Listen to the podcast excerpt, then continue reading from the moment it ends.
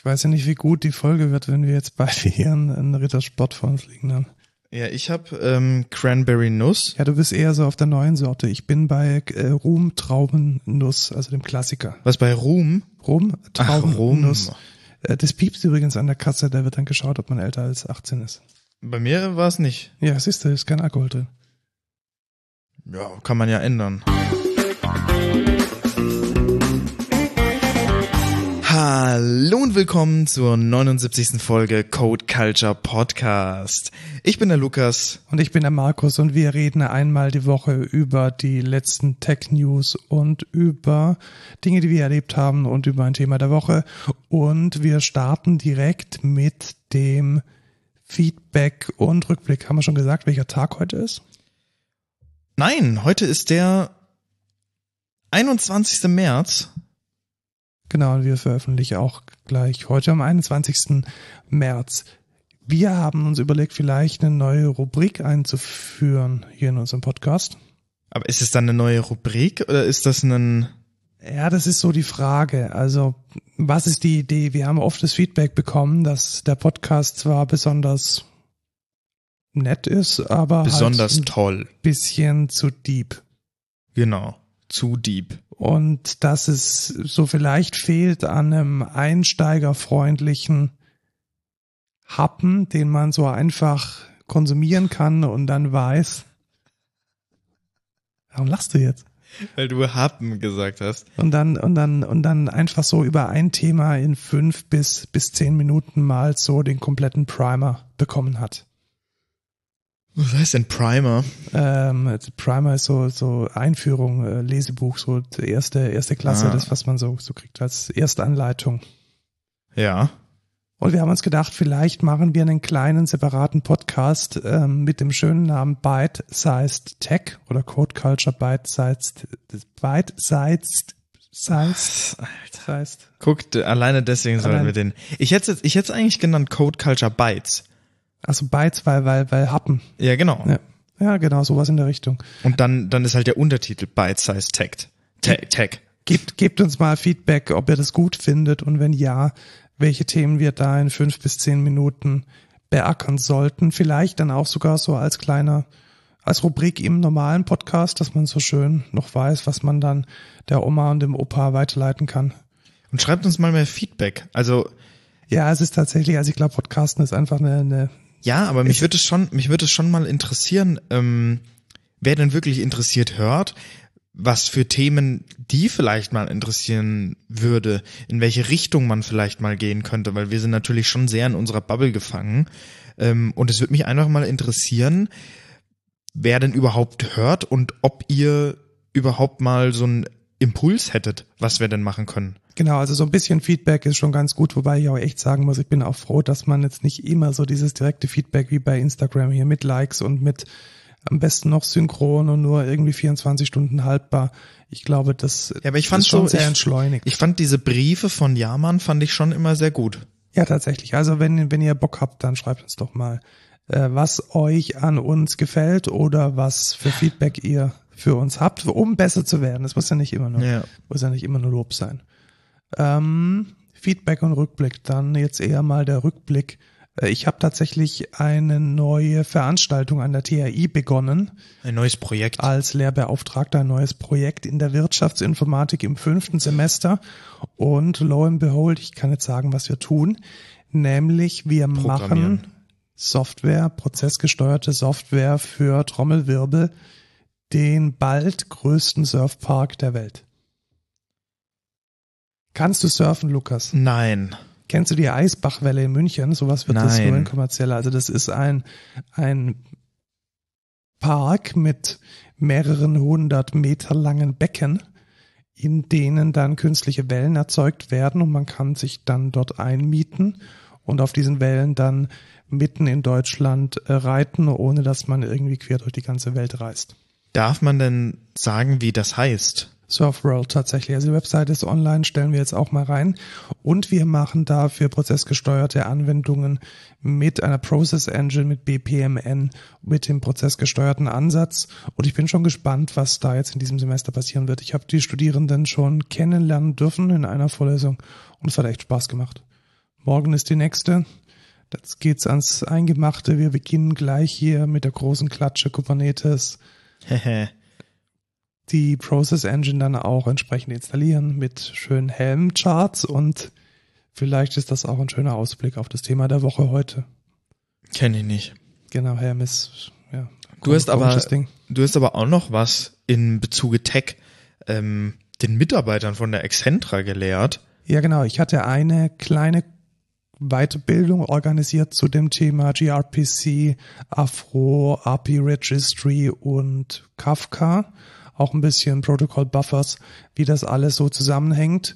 Und es hat mir eigentlich, muss ich sagen, auch selber ein bisschen geholfen, das alles mal so ein bisschen einzufädeln und wie diese unterschiedlichen Standards, Serializer, Deserializer und Technologien zusammenpassen. Und äh, wie immer passt unser herzallerliebstes Framework namens Quarkus unglaublich gut dazu. Also ich war echt äh, sehr beeindruckt, wie flink und wie gut man diese Dinge auch einfach runter implementieren konnte für eine kleine Demo. Und es hat Spaß gemacht. Ich hoffe, ähm, es war inhaltlich halbwegs konsistent und erleuchtend. Du warst der Zuhörer. Ja, ähm, wen Schema Registry und gRPC und Afro auch interessieren, da haben wir tatsächlich auch eine Podcast-Folge. Ähm, Binge-hörende äh, Podcaster, die unseren Podcast natürlich jeder verfolgen, schon, schon hat gehört. jeder schon ja. gehört. Ähm, aber für die, die es noch nicht gehört haben, vor zwei Folgen hatten wir jetzt Schema registrieren. Könnt ihr mal reinhören. Und du hast es nochmal ganz gut ausgeführt und ergänzt in dem Tech Talk, finde ich, was auch gRPC und Afro dort angeht äh, und einfach ein bisschen drauf eingegangen. Ich kannte da ja schon ähm, eigentlich alles, weil wir ja auch das Hands-on zusammen gemacht hatten. Und ja, war trotzdem interessant. Ja, und ich habe vor allem nochmal die, die Erkenntnis gewonnen. Wir haben ja oft die Herausforderung, dass wir ältere Software haben, die monolithisch deployed und entwickelt wird und dass man dann vielleicht Services links und rechts und außen rum haben will, die potenziell aber stateful Informationen von diesem Monolith abfragen müssen. Und da passt ja gRPC wie die Faust aufs Auge. Ja, und ich glaube auch vor allem in monolithischen ähm, Strukturen kann man sowas wie eine Microsoft, Microservice, nicht Microsoft, Microservice-Architektur geil äh, implementieren mit gRPC, weil rein theoretisch callst du ja sowas wie ein Interface, was das Interface dann am Ende macht, ob das jetzt übers Netzwerk geht oder intern implementiert ist, ist dir erstmal egal und damit könnte man ja auch super Teile von einem Monolithen Ja, genau. abbilden. Die dann, die dann erstmal wirklich gegen, das fühlt sich an wie ein Interface, wie ein Java-Interface und man kann dann einzelne Teile des Monolithens abschneiden, vielleicht dann auch schauen, wie es performt. Natürlich wird da ein bisschen eine Latenz dazwischen sein, aber man gewinnt dann relativ schnell die ein sehr gutes äh, Stück an Flexibilität und ein sehr, im wahrsten Sinne des Wortes, ein sehr scharfes Schwert, um diesen Monolith auch in schöne handliche Einzelteile zu zerschneiden. Also mir gefällt dieses gRPC immer mehr und auch, ich habe es genannt, ähm, alter Wein in neuen Schläuchen. Ja. Und äh, ich glaube, das ist es auch. Also Remote Procedure Calls sind ja jetzt wirklich, ich glaube, die sind wir im Studium schon begegnet vor mehr als zehn Jahren. Aber es scheint zu funktionieren und es funktioniert gut und es ist auf jeden Fall ein Blick wert, da mal reinzuschauen. Du hast dich auch nicht nur in Sachen Tech weitergebildet, sondern auch im Bezuge dieses Podcastes, vermutlich. Ja, tatsächlich. Und zwar haben wir die, ähm, ich war auf einem, ähm, auf einer Weiterbildung. Es gibt ja diese private Universitäten namens SAE. Das ist ein Institut, nennen sie sich, glaube ich, es ist eher eine Hochschule. Und da kann man den, ja, den privaten Abschluss, das private Diploma machen für alles Mögliche, was mit Medien zu tun hat. Und sie haben echt einen sehr, sehr, sehr, sehr guten äh, Meetup, Weiterbildung, Event, wie man es auch immer nennen mag, zum Thema Podcast Production gemacht. Und es hat mir echt gut gefallen, muss ich sagen, weil äh, zum ersten Mal so ein bisschen mehr der Fokus auf der tatsächlichen Technik lag. Ah, okay. Also sowas wie, ähm, wie verbessert man seine Tonqualität? Oder Ja, wie? tatsächlich, also ganz genau das. Und ich muss wirklich sagen, also das, was die da vorgeschlagen haben, das ist schon, ähm, also da sind wir meilenweit von weg. Und ich stelle mir wirklich auch so ein bisschen die Frage, ob das äh, überhaupt so ähm, so notwendig ist. Also was der, also das waren zwei Podcast-Hosts, die machen einen, ähm, die Dozenten, die machen auch einen Podcast live after SAE können wir ja auch verlinken. Und die schneiden wirklich jede Pause raus. Die editieren jeden Atmer. Die machen das auch nicht wie Genau wir Ultraschall, sondern genau, sondern nicht genau das Gegenteil von uns. Ja, wir genau. schalten das Mikro an, schalten das Mikro wieder aus und hören nicht mal die Folge an. Und äh, die machen offensichtlich genau das Gegenteil. Ja, ähm, war das in Person? Nein, das war Remote, war Ah, okay. Aber Ein Takeaway auf ja, jeden okay. Fall. Äh, das möchte ich vielleicht noch sagen und vielleicht habt ihr es schon gehört. Ich weiß nicht, ob wir es nachher draufschmeißen. Ich Ah, habe mir ja. auf Empfehlung von den Hosts äh, Clarity VX gekauft von Waves. Waves ist so eine Boutique ähm, VST Entwicklerbude, die immer Angebote hatte. Also man geht auf diese Webseite und hat immer das Gefühl, nein, heute kostet es nicht 3500 Euro, sondern 20. Und dann kauft man das Ding. Und so habe ich es auch gemacht. Also es hat dann nicht 3500 Euro gekostet, sondern 19.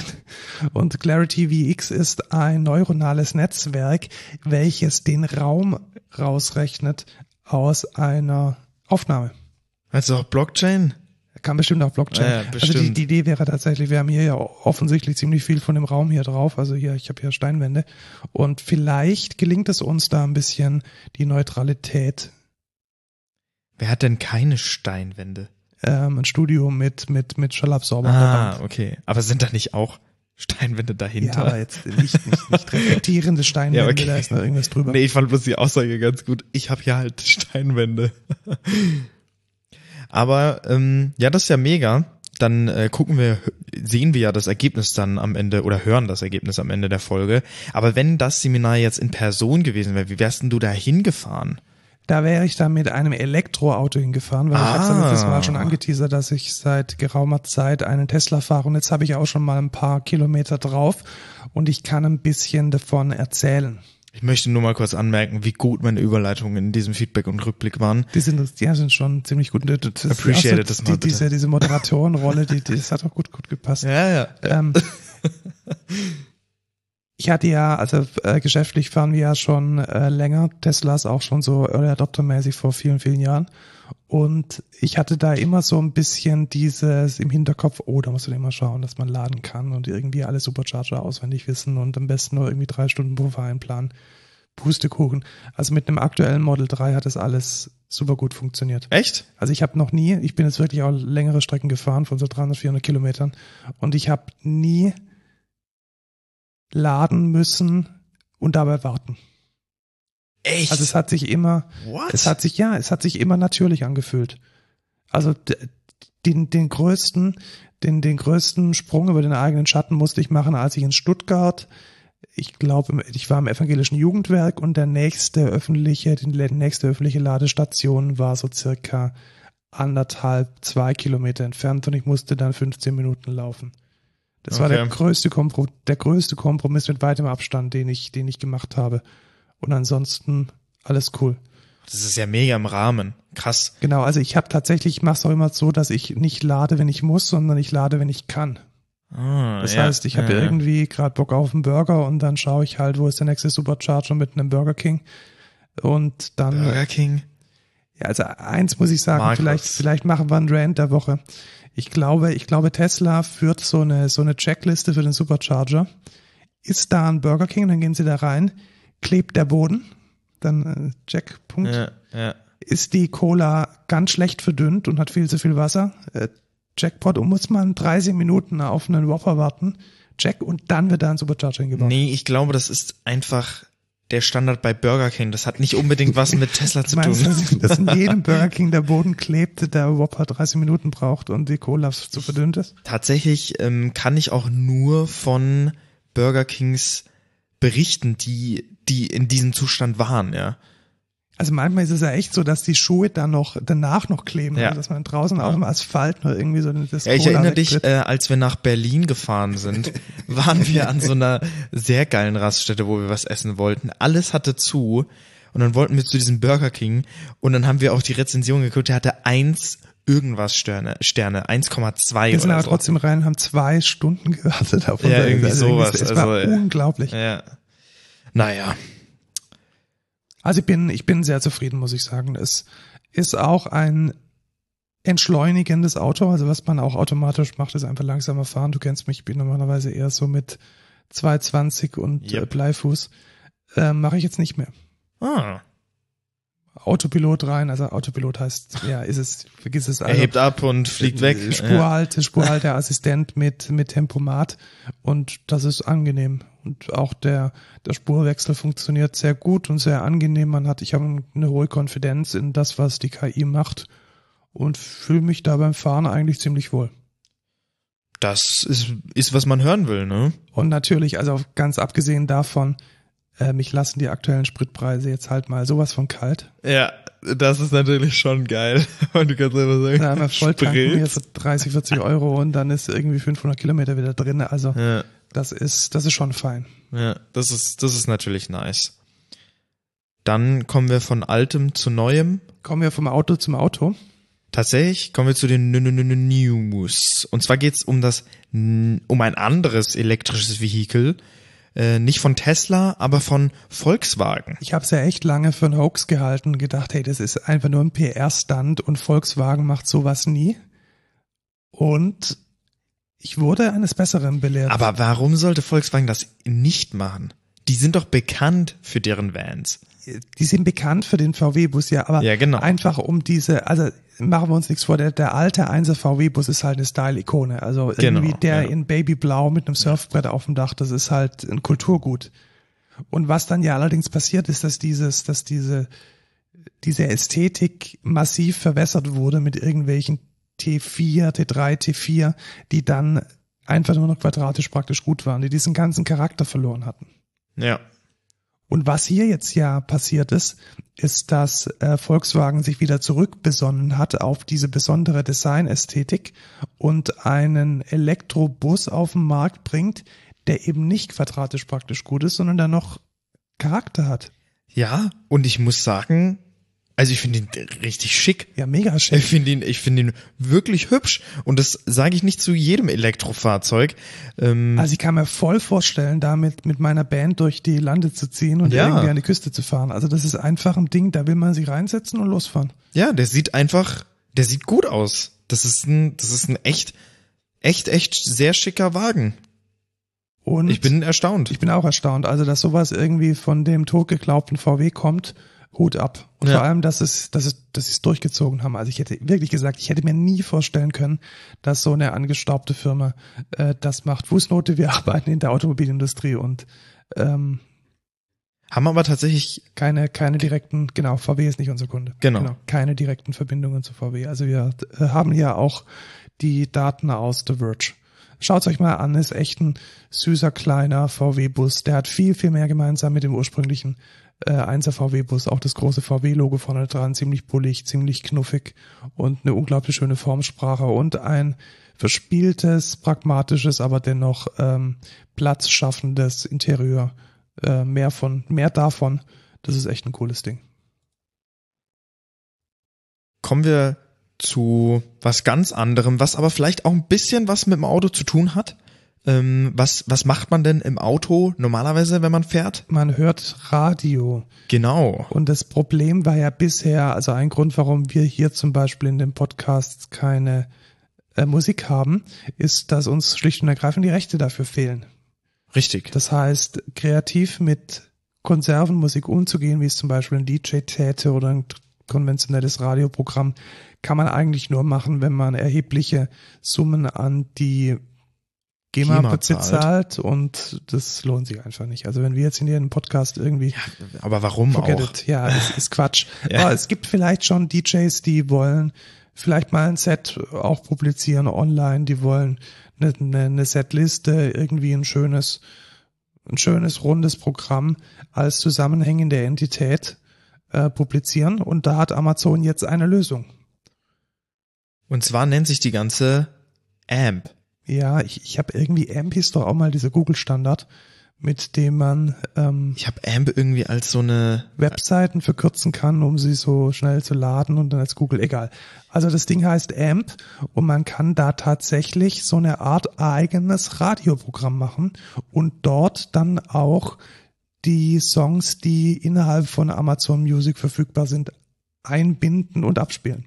Und ich muss sagen, es ist eine originelle Idee. Es ist, es ist nicht ein weiterer Clubhouse-Klon oder ein weiterer, ähm, was weiß ich, Stories-Klon. Ja, es ist ein Clubhouse-Klon, aber mit einem völlig anderen Twist. Ja, genau, und das genau. finde ich so spannend Ja. an der Sache, weil ich kann es mir echt gut vorstellen, dass es funktioniert, weil wie oft, also ich höre ziemlich oft vorkuratierte Playlisten, was weiß ich, Beats to Think to oder irgendwie Musik zum Coden. Und ich kann mir wirklich vorstellen, dass es dafür, dass es dafür einen Bedarf gibt. Ja, finde ich eben auch, weil ich meine, wie groß sind, du kannst ja sogar Geld verdienen, indem du auf Spotify Playlists curatest. Also du machst Ja. eigene Spotify Playlists und wenn die durch die Decke gehen, dann kannst du Com Commissions bekommen, wo du dann Geld bekommst dafür, dass du Songs in die Playlist packst. Ähm, und das auf ein höheres Level gebracht. Ich finde das mega, mega smart. Also dieses, ich habe einen Live, ich habe so einen dauerhaften Sender von einem Curator, der mir halt diese, die Musik da reinballert, die ich halt feier. Mega. Also, ist, ich finde, es ist eine mega, mega Idee, tatsächlich. Also ich werde es auf jeden Fall nutzen. Ich habe da echt Bock drauf, da auch mal reinzuhören, was andere für mich vorbereiten. Ja, und ähm, ich war, ich frage mich bloß, wie das Ganze mit dem ähm, mit dem Call-in wird und mit dem, okay, ich moderiere jetzt, weil ja, ich kann mir das manchmal ein bisschen crappy vorstellen. Ja, also da ist halt die Experience, glaube ich, eine ganz wichtige. Also wie gut kann man da Call-in, wird's dann, dass man sich drüber unterhält über die Musik, dass man irgendwie die die Sets dann dann kommentiert. Ich weiß nicht, das muss Weil- ich glaube ich erst, ja, genau. erst zeigen, wie da die Kultur dahinter sein wird. Weil was mich jetzt mega abfacken würde, wenn jetzt da so ein 10 Minuten Segment kommt, wo die einfach irgendwie über die Musik labern. Weil genau das, was ich geil fände, wäre halt wirklich ein Radio, wo Ja, genau das, was einem im konventionellen Radio stört, dass jetzt Eben. irgendwie das Gewinnspiel Genau. kommt und irgendwie alle irgendwelche lustigen Quizfragen beantworten über irgendwelche Promis, die kein Mensch Und genau kennt. dann das will skippt ich halt man nicht. weg. Genau. Ne? genau. Und genau das wollen wir nicht. Da wollen wir einfach ein geiles Radio mit geil viel Musik, was natürlich auch cool wäre, was man da ja machen kann, nicht wie in einem konventionellen Radiosender, wäre, ich kann mich entscheiden. Weißt du? Es kommt jetzt so ein, ein Pop-up oder so in der App und der sagt dann, ey, der DJ würde jetzt hier ähm, 10 Minuten Talk machen über, über das nächste Musikstück oder so. Und nebenbei läuft aber noch andere Musik. Das heißt, man kann sich entscheiden, ob man sagt, okay, ich möchte jetzt der Musik zuhören oder ich habe Bock auf den Host. Das wäre doch geil, oder nicht? Ja, und vielleicht kommt ja auch sowas. Also ich denke, diese, diese, ich denke tatsächlich, dass das der nächste Schritt ist. Wir brauchen eine Möglichkeit, Podcast mit Konservenmusik zu verbinden. Da gibt es gerade Ja. noch keine gute Lösung. Und ich hoffe, dass das, was Amazon jetzt hier aufmacht, dann auch Spotify und Co. auf den Plan bringt, um da eine Verbesserung zu ja, neue, neue, unkonventionelle, innovative Ideen sind an der Stelle, glaube ich, sehr wichtig, weil Podcast boomt nach wie vor. Musik hören tut sowieso jeder, warum das Ganze nicht kombinieren? Ja, kommen wir von der einen Musik zur anderen Musik. Heutzutage konsumiert man ja die oder werden viele Songs und viel Musik wird konsumiert über TikTok tatsächlich. Ja, und bisher war es gar nicht mal so einfach, ähm, bei TikTok seine Musik zu publizieren oder dafür zu sorgen, dass sie dort zur Verfügung steht. Tatsächlich mit DistroKid relativ Discord- einfach. Genau, geht es, aber nicht jeder dieser Plattformen Genau. konnte das und jetzt wird der Schuh einfach umgedreht. Genau. Das heißt, ähm, während klassische Plattformen unabhängig, also oder klassische Distributionsplattformen unabhängig vom finalen Medium sind, kommt jetzt TikTok um die Ecke und macht eine eigene Distribution-Plattform auf. Die nennt sich Sound On und was ist das? Das heißt, das ist jetzt keine Plattform, die sich an Endkunden richtet, sondern das ist letzten Endes B2C. Das heißt, da geht der Künstler hin und findet dann dort auf dieser Distribution-Plattform seine endgültigen Kunden, die dann auf den einzelnen individuellen Streaming-Diensten die Musik dann konsumieren. Und was hat TikTok davon? Na, natürlich ganz klar. Sie sehen die Plays von den anderen Plattformen. Stimmt. Also ich glaube, so wirklich aus Nächstenliebe machen die das nicht. Nee, natürlich nicht. Also die wollen natürlich auch da Profit rausschlagen. Und ich denke einfach ganz groß wird ähm, Marketing, Werbung für bestimmte Musik auf TikTok, die über SoundOn distributed wird. Genau, man kann da natürlich, weil da wird ja das Geld ausbezahlt und da wird auch ähm, Geld potenziell investiert ja. auf diesen Plattformen, weil da sind nicht die Konsumenten, die Zwölfjährigen, die äh, da durch die Timeline scrollen, sondern da sind die die Creators, also sogar noch deren Labels oder deren deren ähm, Verlage, die Budget und Marketing nutzen und das ist natürlich eine eine, eine tolle Sache. Was Sound On, also diese Plattform, als großes Plus gegenüber den anderen Plattformen in die Werbung schickt, ist, dass man 100 Prozent der Royalties erhält. Boah. 100% Ownership, 100% Royalties. Das ist eine Ansage. Ja, aber umso mehr ist das ein Argument für für Daten für Datenkrake die dadurch ja genau, genau abgegriffen werden. Also fühlt sich nicht gut an. Genau, es fühlt sich für mich auch tatsächlich nicht gut an, jetzt wo ich das gehört habe. Das heißt halt, also man muss sich halt vorstellen, die müssen ein profitables Geschäft machen. So, mit was macht jetzt TikTok an der Stelle Geld? Also diese Sound-On-Plattform, wenn sie 100% der Royalties, also für alle Leute, die ähm, vielleicht sich mit dem Musikjargon nicht so ganz auskennen, ähm, Royalties sind quasi die Revenue, die, die, die das dein Gehalt, was du bekommst, wenn du quasi Streams bekommst. Also wenn sich jemand deine Songs anhörst, hört, dann kriegst du ja dafür Geld äh, pro Listen und die Royalties sind quasi dieses Geld. Und wenn jetzt, wenn jetzt TikTok sagt, du bekommst 100% der Royalties, dann bekommst du 100% von dem, was du auch quasi geearnt hast. Das ist aber bei ganz vielen Musikdistributionsplattformen nicht so, weil die natürlich sagen, okay, ich distribute dein Zeug, dann kriege ich auch einen Cut davon. Genau, weil natürlich die Unkosten von irgendwas gedeckt werden müssen, machen wir uns nichts vor. Das kostet diese IT zu unterhalten und auch die Plattform zu unterhalten, kostet ziemlich viel Geld. Ja, auch Support und alles. Also das ist nicht, das ist nicht trivial, weil jedes, jedes System ist da anders. Äh, Wartung von Systemen und dies und jenes äh, das kostet natürlich alles Geld. Und jetzt muss man sich natürlich auch überlegen, wie macht, wie macht SoundOn dann Geld? Ne? Ja, gar nicht, eben mit den Daten. Ja, also genau. die Daten werden dann verwertet und damit wird letzten Endes die TikTok-Plattform aufgewertet. Und dann kann man sich nochmal vielleicht in Erinnerung rufen, dass ähm, TikTok einem chinesischen Konzern angehört oder einer chinesischen Firma. Und naja, den Rest kann man sich vielleicht selbst zusammenreimen. Keine gute Sache und naja, ähm, ich bin da ein bisschen skeptisch. Ich auf jeden Fall auch. Auch skeptisch sein sollte man immer beim Thema Security. Es ist, es ist NPM und ähm, es ist einfach, es Hacktivism. Katastrophe. Ist es, ist, es ist wirklich, äh, also ich muss sagen, ich finde den Move sogar fast noch dümmer. Ja, oder ich würde gleich stark mit dem Move von dem Faker JS-Typen äh, setzen. Es ist unglaublich. Ich, ich sag dann am Ende nochmal was, was für Auswirkungen das hat. Also es ist unglaublich. Also was ist passiert? Magst du erzählen oder soll ich? Ähm, ich kann es erzählen. Dann mach mal. Ähm, es gibt ein bestimmtes NPM-Paket, das nennt sich Node IPC, relativ beliebt, bekannt ähm, und viel genutzt mit über eine Million Weekly Downloads. Und die haben sich gedacht, ey, wir finden das voll scheiße, dass der Putin die Ukraine angreift. Natürlich, das findet jeder Kacke. Aber die dachten sich dann, ey, wir sind doch richtig coole Hacktivists und ähm, packen jetzt einfach eine Sicherheitslücke oder einen, einen malicious Code, keine Sicherheitslücke, malicious Code in das Package und fahren dann ein Update und machen das bei allen, ich glaube bei allen mit russischer IP.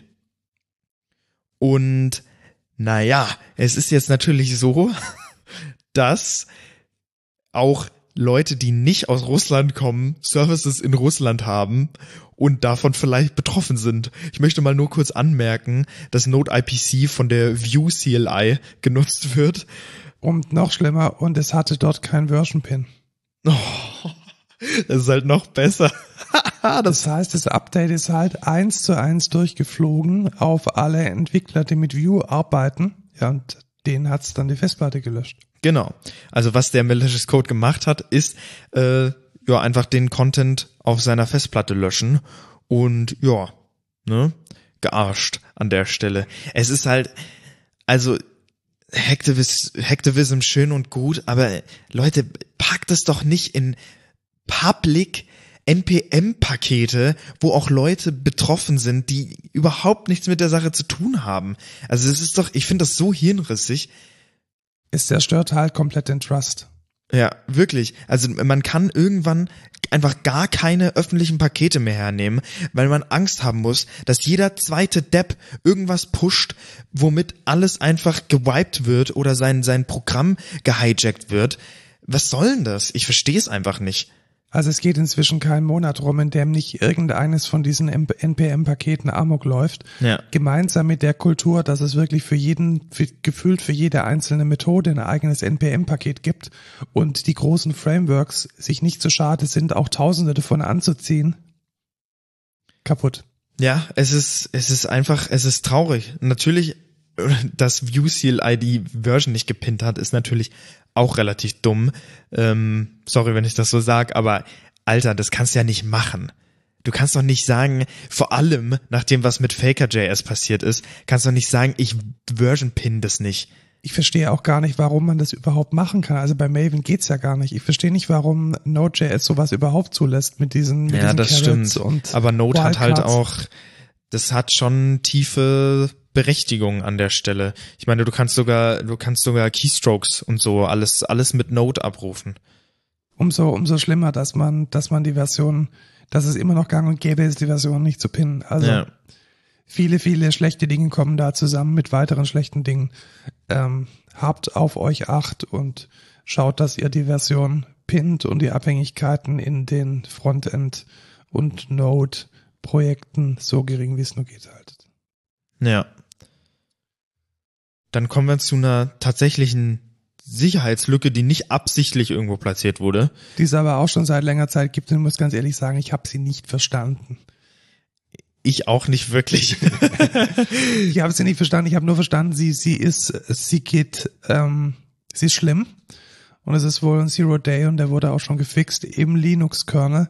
Also was offensichtlich passiert ist, dass man Dateien schreiben und verändern kann, die man eigentlich gar nicht hätte schreiben und verändern dürfen. Das ist das, was passiert. Genau. Ja.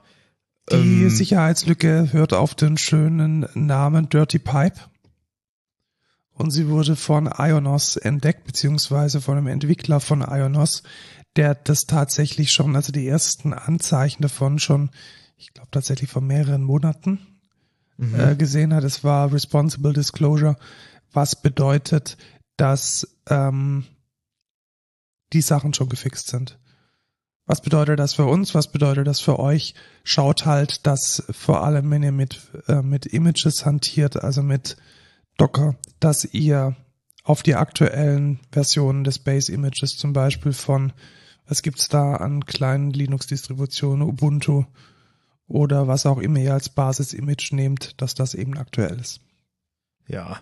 Ähm, die Frage ist natürlich, inwieweit, also wenn es ich jetzt richtig verstanden habe, muss man als lokaler User quasi Zugriff aufs System haben und wie man da jetzt genau dran kommt, ist natürlich auch die Frage. Also ja klar, man muss verschiedene Dinge verketten. Also es ist genau, ein, also man muss schwere dann irgendwie Sicherheitslücke im Kernel. Das ist die schwerste Sicherheitslücke im Kernel. Auf jeden Fall, auf seit, jeden Fall. Seit vielen Jahren. Allerdings glaube ich schon, dass man erstmal auf diese Ebene kommen muss, genau. um sie Und es ist jetzt kein, also ich möchte eine klare Grenze ziehen zwischen jetzt einem Log4j, weißt du, und ähm, dem hier, weil ein Log4j ist halt exploitable sobald der Service Internet-facing ist oder überhaupt in einem Netzwerk ist, wo andere Leute rein können.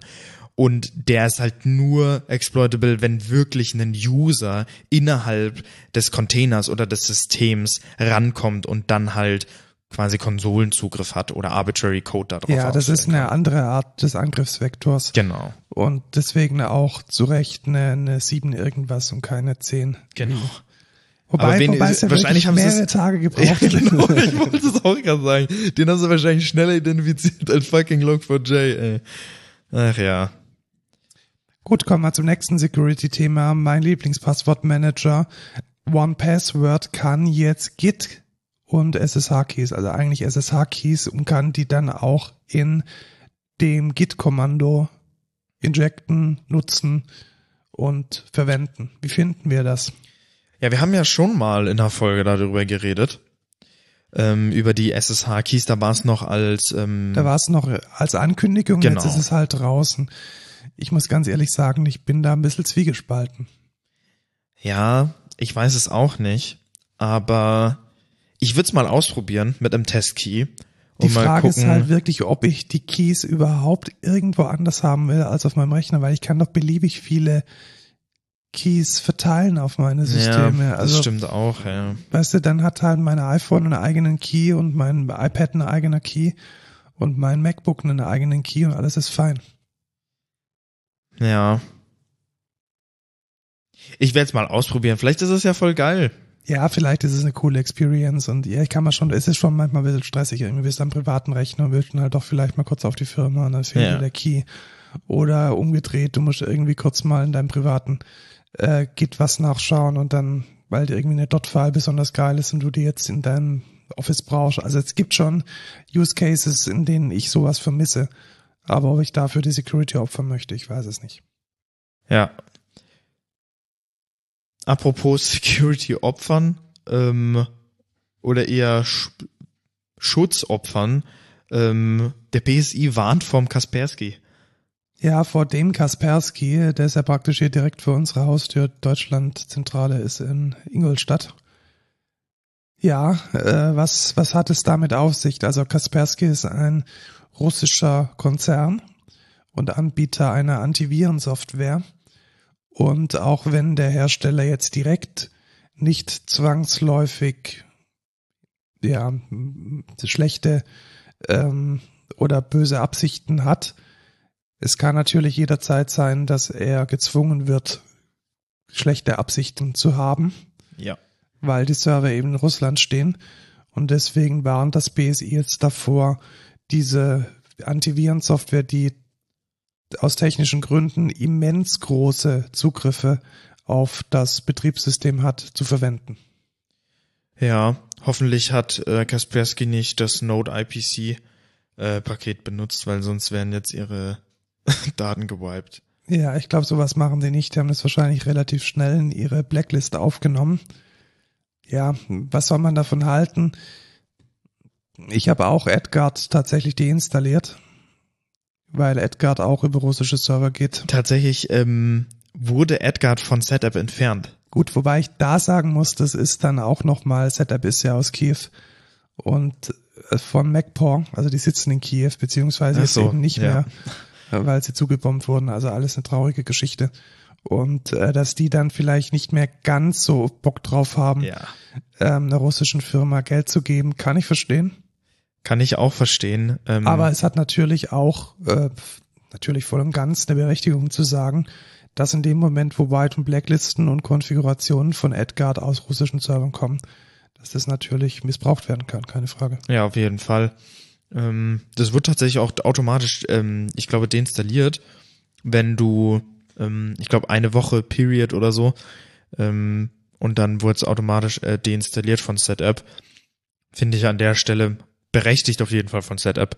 Ja, schade, dass es keine Alternative gibt, weil es war wirklich eine sehr gute Software. Ja, das ist äh, tatsächlich ein bisschen tragisch, aber Setup hat auch in der Nachricht äh, geschrieben, dass sie möglichst schnell nach einer Alternative suchen werden. Ähm, vor allem für den Safari, finde ich, fehlt einfach ein Adblock, den man benutzen kann. Ja, die, Also Edgard hat sich auch geäußert, ja, kann man jetzt sehen, wie man möchte. Sie sagen, es sei natürlich nicht so ähm, und Natürlich. es sei alles ganz anders. Aber es ist nachweislich schon so, dass Edgard halt eine russische Firma ist und unter russischer Jurisdiktion steht. Da machen wir uns nichts vor. Und ja, so ist der Stand. Entscheidet selbst. Ähm, ich bin inzwischen tatsächlich der Meinung, dass man sich sowohl von chinesischer als auch von äh, russischer Sicherheitssoftware fernhalten sollte, wo immer man es kann. Ja, wovon man sich nicht fernhalten sollte, ist ein Helm, vor allem auf Bauarbeiten Und beim Fahrradfahren. und beim Fahrradfahren. Nein, wir kommen zum Thema der Woche und zwar ist das Helm, aber nicht der Helm, den man jetzt vielleicht im Deutschen kennt, sondern der Helm im Englischen und das ist nämlich das Steuerrad von einem Schiff. Und das passt natürlich hervorragend, hervorragend zu dem Steuermann. Nein, zu dem Steuerrad auf Griechisch. Und was heißt Steuerrad auf Griechisch? Kubernetes? Perfekt, genau. Also, was ist denn Helm? Jetzt bin ich mal derjenige, der fragt. Genau, frag Weil- mich mal, weil, weil ich bin ich- nämlich der Experte hier. Genau, ich habe nämlich keine Ahnung von diesem ganzen Zeug. Ähm, was ist denn Helm und wofür brauche ich das? Genau. Also, ich erkläre mal den Problemstand. Ich mache ein Kubernetes Deployment. Dieses Kubernetes Deployment hat jetzt, wie ich in dem Tech Talk schon mal erwähnt hatte, hat sehr viel, naja, ähm, sag ich mal, String Matching und sehr viele so Strings, die so frei herumfliegend sind. Was könnte das denn sein, zum Beispiel, diese frei herumfliegenden Strings? wir gehen jetzt davon aus, wir konfigurieren einen Ingress und dieser Ingress ist äh, der Einstiegspunkt ins Cluster. Genau, also das ist sowas wie so eine, wie das Eingangstor von draußen in die Services und Microservices, die in dem Kubernetes wohnen. Genau. Jetzt hat man natürlich, wenn man mehrere Services hat oder auch mehrere Einstiegspunkte, hat man ja meistens die gleiche, den gleichen Hostname, ne? den gleichen Beispiel. DNS-Namen. Ja. Und da wäre es natürlich praktisch, wenn ich mir den jetzt teilen könnte. Jetzt ist das Problem, in Plain Kubernetes geht das schlecht, weil, naja, das sind deren, das sind eigene API-Objekte und die können ja jetzt erstmal alles sein. Und ähm, Kubernetes assumt jetzt erstmal nichts, weil das ein mega offenes System ist und du kannst es so konfigurieren, wie du möchtest. Das ist halt in erster Linie mega geil und in zweiter Linie halt relativ schlecht, weil wenn du dich dann bei einem Ingress mal vertippst, dann hast du halt verkackt. Mm, Dann musst du erstmal suchen, wo hast du den Fehler, ähm, okay, wo könnte das sein? Und dann suchst du halt ewig und du weißt nicht direkt, wo der Fehler liegt. Verstehe, weil es zu, zu zerstreut ist, zu Genau. zerpflückt. Genau. Und ähm, genau, das ist erstmal der erste Use Case, den ich jetzt mal so ähm, motivieren will.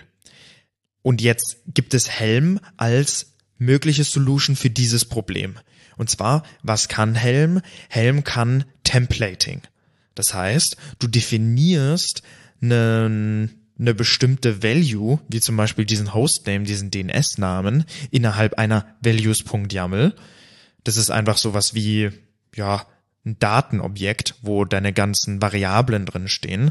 Da würdest du jetzt reinschreiben, keine Ahnung, ähm, service.excentra.de und dann kommt, dann kannst du diese Value, die du einmal definiert hast in der Values YAML, in deinem ganzen Helm Chart, so nennt man das, das ganze Helm Chart wiederverwenden. Das heißt, du gehst dann in jede einzelne Kubernet- Kubernetes YAML, die du hast, und würdest dort quasi diese Template-Variable an, angeben. Und dann verwendest du die halt überall wieder. Und wenn du jetzt sagst, okay, ich mache noch einen Deployment von diesem Service oder von diesem, von dieser Applikation, dann änderst du einfach nur die Variable und die hat sich automatisch überall geändert. Weil da ist nämlich das auch ein sehr großes Problem. Ich gehe jetzt hin und möchte das jetzt nochmal irgendwo deployen. Dann kopiere ich mir alle Files und muss dann jedes einzelne Kack-Attribut ändern. Und das ist schlecht. Und genau deswegen macht man das Ganze mit Helm, um dort Templating zu haben. Jetzt kann Kubernetes aber nicht nur Templating. Ja, es ist keine simple Templating-Engine. Das ist ganz oft so eine Misconception, die auch Helm eigentlich nicht ähm, motivieren will, weil es gibt ganz viele Templating-Möglichkeiten in Kubernetes. Customize, um mal eine zu nennen. Ähm, die anderen können aber auch alle nur Templating und Helm kann deutlich mehr. Was kann Helm noch? Jetzt gibt es natürlich den Use Case, ich nehme mal einfach unseren Use Case, den wir jetzt hatten. Wir haben Microservices, die Datenbanken benutzen. Welche Datenbank ist jetzt erstmal egal, aber so eine Datenbank sollte eigentlich auch gebackupt werden. Jetzt gibt's in Kubernetes kein direktes Backupping von solchen Ressourcen, weil das ja immer sehr individuell auf den Service zugeschnitten ist. Jetzt will ich aber vielleicht jede meiner Datenbanken mit so einem Backup-Service hinterlegen. Wenn ich jetzt manuell jedes Mal bei jeder Datenbank diesen Service quasi neu dazu machen muss, das ist mega anstrengend und vor allem, wenn sich irgendwas ändert, hast du das Problem. Auch mega redundant und müsstest yeah, dann wahrscheinlich genau. den, den YAML-Schnipsel überall mit einfügen. Genau, das heißt, du musst wieder mega viel Copy-Paste machen, mega viel, okay, das packe ich jetzt da rein, da rein, da rein, da rein und du hast keine Konsistenz zwischen deinem, deinen Deployments einfach. Und da liefert Helm quasi auch wieder eine Solution und zwar mit sogenannten Subcharts oder ja, weitere Helm-Charts. Du definierst quasi einen Chart für zum Beispiel eine Datenbank, in der auch schon mit drinnen ist ein Deployment für den Backup-Service, den du auch noch hast. Und dann kannst du dieses Chart in zum Beispiel ein Repository packen, ein Helm Repository, lädst es da hoch mit einer bestimmten Version und kannst das dann anziehen als Dependency in einem anderen Helm Chart und kannst das dann wiederum mit bestimmten Values wieder konfigurieren. Und so hast du ein mega pluggable System, um einzelne Teile des, deines Deployments mega schön aufzuteilen, Separation of Concerns und konsistent und nicht redundant zu machen. Was mir dazu auch einfällt, ist, dass man diese Charts natürlich auch mega simpel teilen kann. Also wir haben ja Partner, die, die auch ihre Services in Kubernetes deployen und wir kriegen von denen einen Helm-Chart und Just Works. Genau. Ich kann dann sagen, wenn ich schon mit Helm arbeite, okay, dann packe ich halt die Dependency rein, ähm, konfiguriere das mit den Values. Ich muss auch nicht wissen, wie die Struktur oder wie die, wie die, wie die Infrastruktur von dem Service ist, ne, wie die Architektur von dem Service ist, sondern ich muss nur wissen, welche Values muss ich denn bearbeiten, dass der Service so funktioniert, wie ich möchte. Und das ist halt einfach ein ganz, ganz großer Vorteil, weil Kubernetes Deployments sind sehr, sehr komplex und was ein Developer oder ein End-User quasi machen will, ist einfach nur, dass das Ding soll halt laufen. Mir erstmal egal, wie die Architektur ist. Ne? Und das macht Helm einfach mega, mega simpel.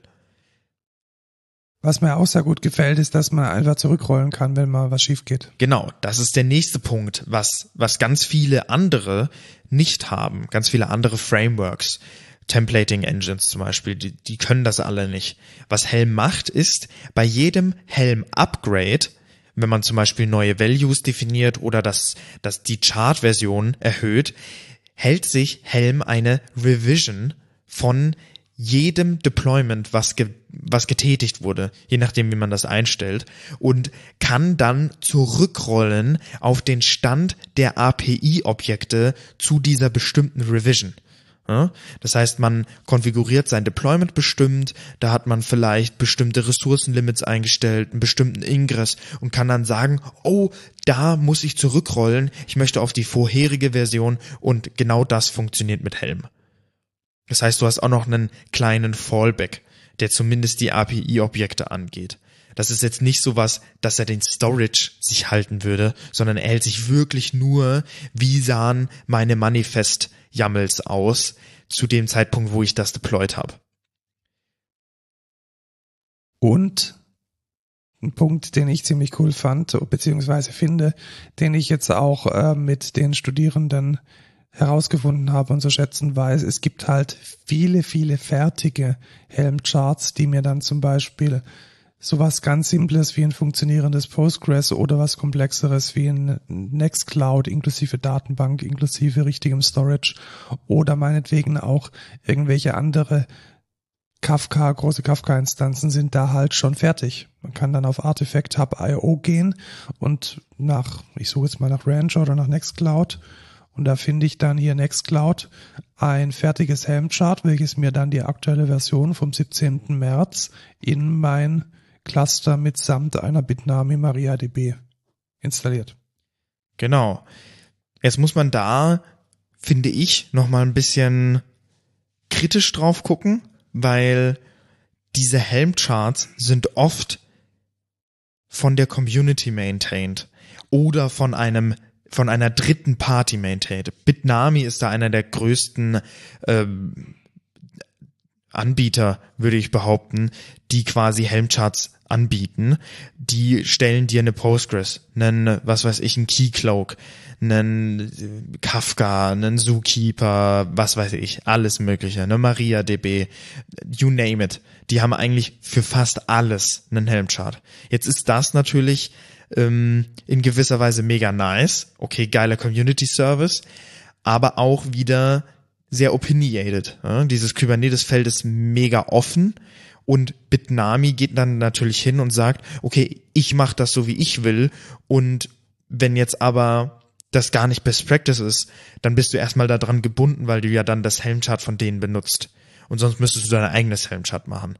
Es ist immer ein bisschen schwierig, da eine goldene Mitte zu finden, hätte ich behauptet. Ja, glaube ich tatsächlich. Wobei das Beispiel von gerade eben Nextcloud tatsächlich von Nextcloud, also von Stuttgarter Nextcloud genau. Äh, geliefert wird, da ist es, glaube ich, relativ klar. Klarer Fall, aber du hast recht, zum Beispiel MariaDB oder auch Postgres werden von Bitnami paketiert.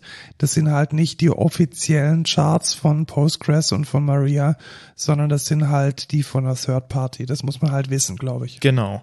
Und ja, es gibt öfters mal auch keine Helm-Charts von der, von der Official Party, weil die sich mit Helm zum Beispiel auch einfach vielleicht nicht beschäftigen.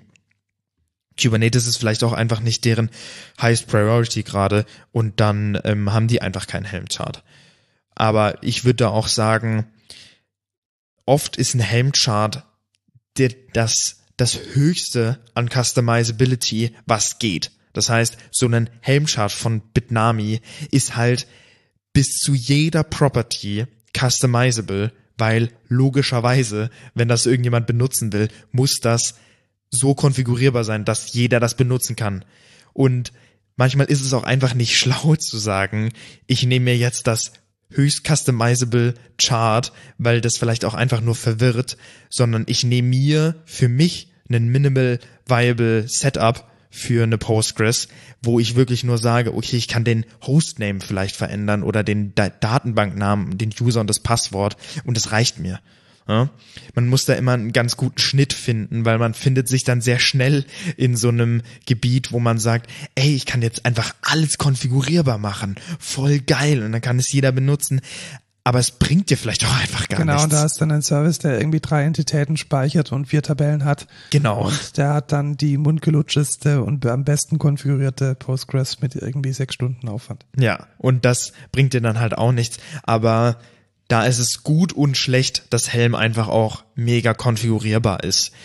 Noch weitere Vorteile einfach von Helm sind zum Beispiel ähm, Conditionals oder Zusammenstellung von bestimmten Templating Strings. Das ist unglaublich customizable. Das basiert auf der Go Templating Engine und du kannst dir auch Variablen zusammen bauen, aus verschiedensten Sachen zusammenfrickeln und dir dann bestimmte Properties genau reinsetzen oder bestimmte Namen zu Containern geben und es ist es ist endlos eigentlich und dieses Helmsystem ist einfach unglaublich mächtig kann aber auch zu mächtig sein für manche Use Cases. Also da Vorsicht geboten. Ich muss aber sagen, Helm ist der Shit. Also wenn ihr Kubernetes macht, guckt euch Helm an, weil das ist der Player. Das ist das, was man macht. Ohne Helm, ich will, ich, ich will gar nicht mehr ohne Helm machen, weil ich habe gemerkt, wie nice das ist. Nicht jedes Mal, weil ich habe nämlich einen Deployment bei einem Kunden gemacht, was wir vorher intern hatten.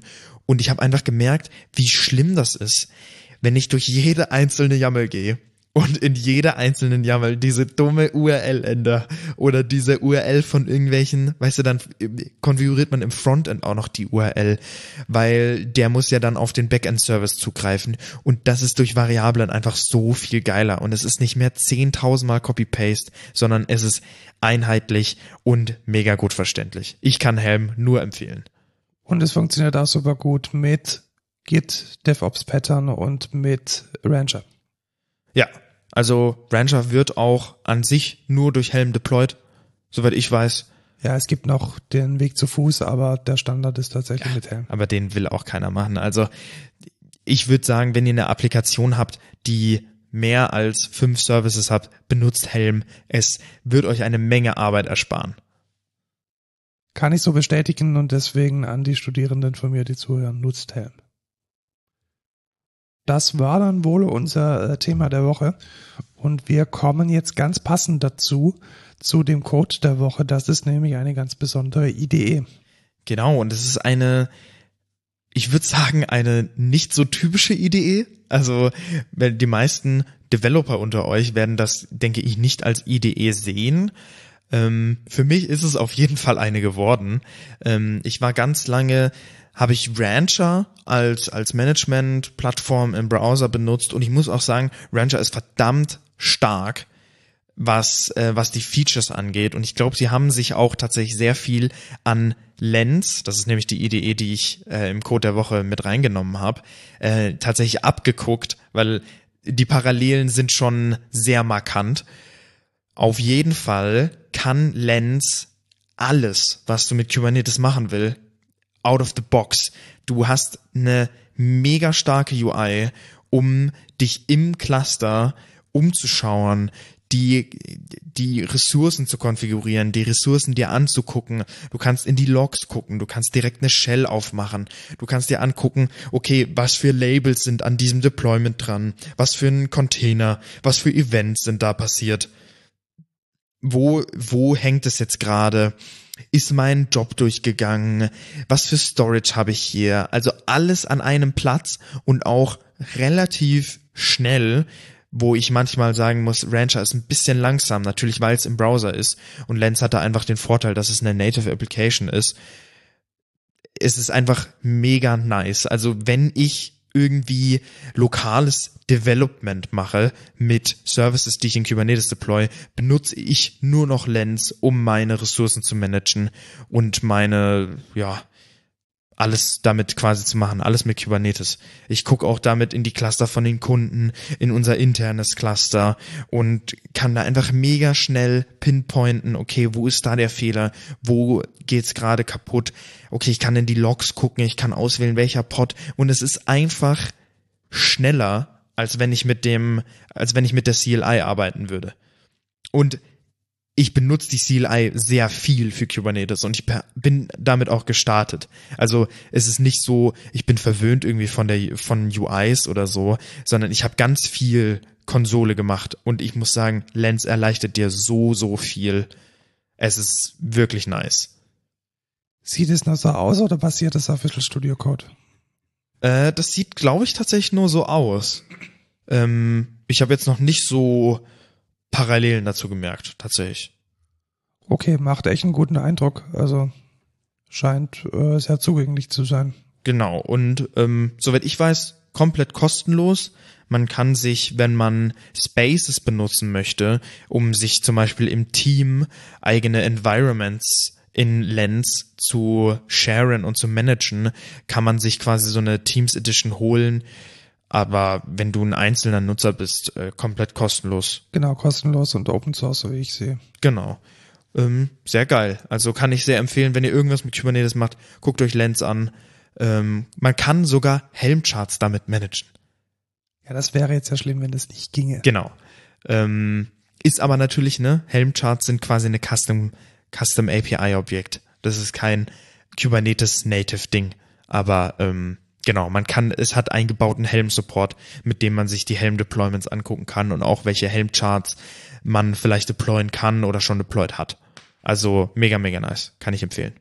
Ja, nice. Und wenn du nicht in der IDE rumhängst, dann hängst du in Elden Ring rum, kann das sein? Tatsächlich, ich bin fasziniert von diesem Game. Ich muss sagen, es ist seit langem das geilste Game überhaupt. Also, ich finde, es ist der geilste Souls-Teil.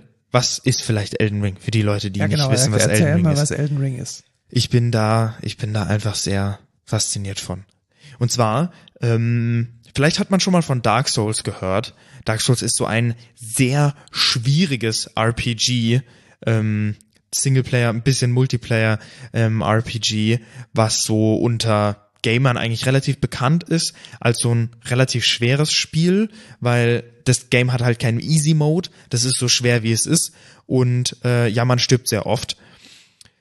Aber jetzt hat From Software nach Dark Souls 3, Bloodborne, Dark Souls 2, Dark Souls 1, äh, Sekiro den, einen neuen Teil rausgebracht oder ein neues Spiel, aber From Software macht halt nur diese Games.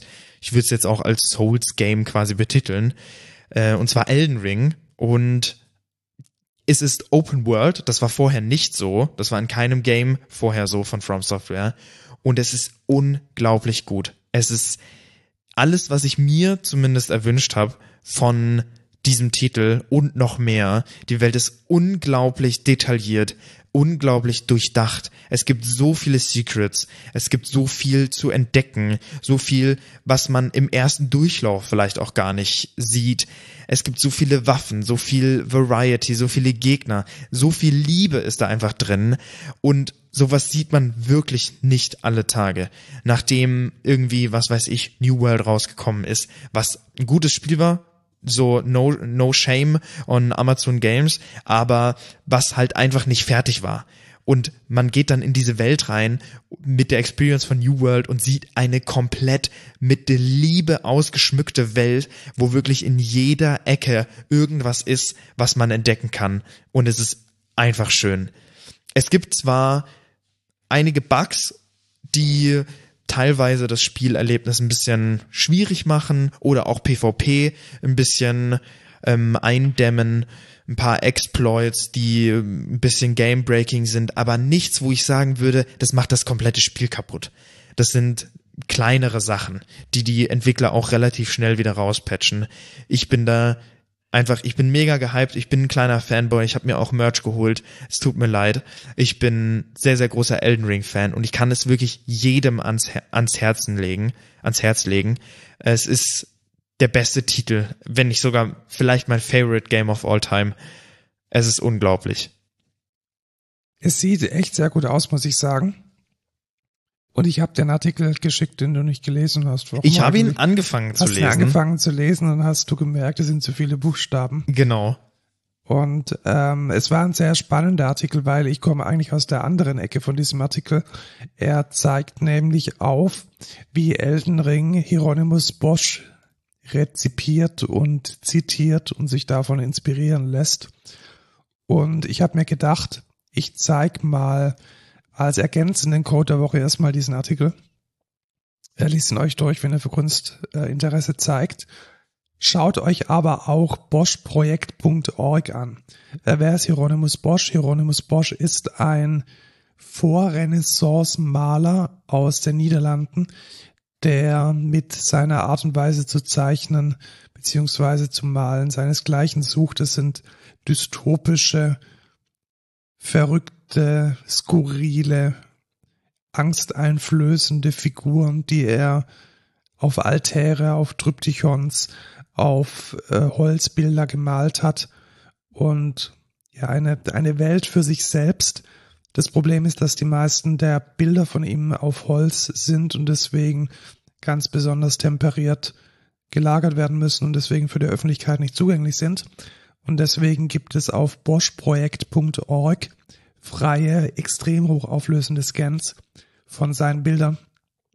Und schaut euch das einfach mal an. Es ist unglaublich gut, in diesen, in diese riesigen Scans einzutauchen und auf diesen Wimmelbildern von Renaissance-Malerei dann die Details zu erforschen.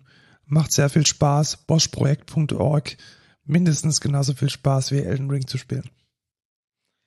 Das weiß ich jetzt nicht. Aber ähm, ist auf jeden Fall interessant, vor allem auch, ähm, wo Elden Ring vielleicht auch oder Miyazaki und George R.R. Oh Mist, wie heißt der? Ich weiß nicht mehr. George R.R. Martin heißt der, glaube ich. Genau, Martin, der Genau. Game of Thrones Mensch. Genau, äh, woher die ihre Inspiration genommen haben für diese wirklich mit Liebe erschaffene Welt, die so tief auch Story übermitteln kann. Es ist, ich, ich liebe es einfach. Schaut euch beides mal an, je nachdem, ob euch Games oder Kunst mehr interessiert. In diesem Sinne machen wir den Deckel zu. Ihr könnt uns folgen auf Twitter, at excentra, at codeculturepod. Ihr könnt uns eine E-Mail schreiben, codeculture.excentra.de. Ihr könnt bei uns arbeiten, karriere.excentra.de und schickt uns Feedback, wenn ihr wollt. Bleibt uns gewogen. Tschüss, Lukas. Ciao, Markus.